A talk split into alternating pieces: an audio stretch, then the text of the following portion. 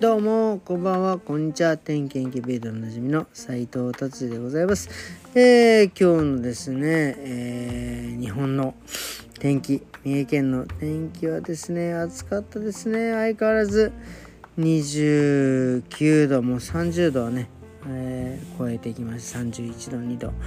いや、でもね、だんだんね、ずっといるとやっぱ慣れてくるもんですね。こうなんかこうちょっとねしっとりする感じが程よくねみたいな感じになってまいりましたということでですね。今日はもうねぼちぼちベルリンにね帰りますんでね、えー、最後のお買い物にダバダバダバッと、えー、行きました。そしてですね、えー、日本のねサービスは本当にすごいですね。もう空港まで荷物を取りに来て空港まで送ってあの荷物をですね持ってってくれるっていうね黒猫ヤマトのサービスに感動しておるわけでございます、えー、そしてですね今日はまあね、えー、総集編というまではいきませんがですねあ日本のですね今これだけの円安本当にねヨーロッパから来る分には本当に最高ですよね。あのー、なんだろうな。まあうん半分まではいきませんけど半分弱ぐらいの値段ですよね。いわゆる100円のものがですねうちらヨーロッパで稼いでる人間からすればですね50円とか20円ぐらいで買えるわけですよ。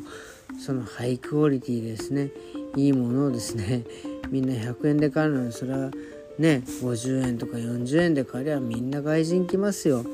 でねこれあの本当にね今もうもうこれこのね今回の日本大勢で何回言ったかは分かりませんがインバウンド。日本の人口がね1億何千万います。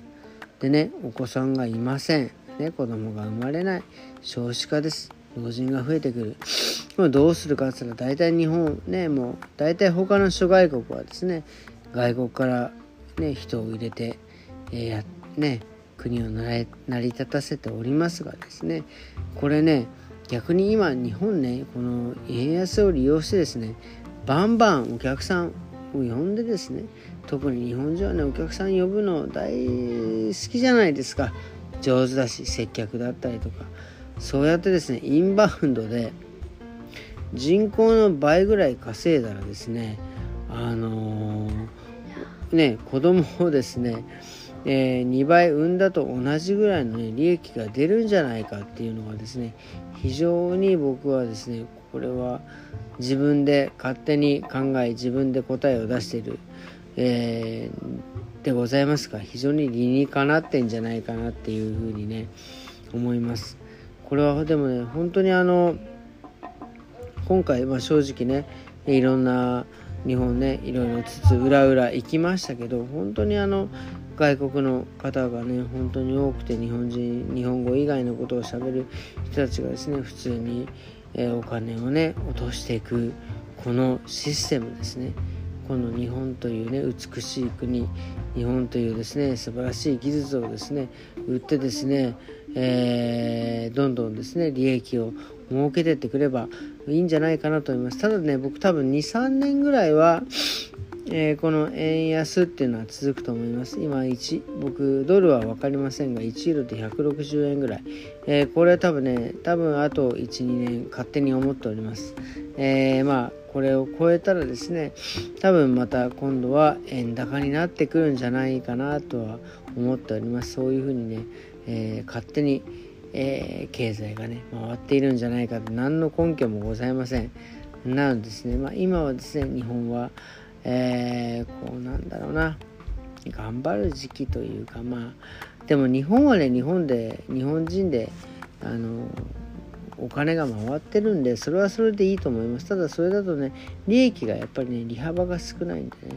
やっぱり外国の人がインバウンドで落としてくれたった方がいいんじゃないかなっていうことで今日はですねほんとすいません。なんかねちょっと飲みすぎた感がねありますんで今日はこんな感じで終わりにしたいと思います。それではまた明日ですね。明日はですねもう、えー、日本最後の、えー、夜なのでですね。まあ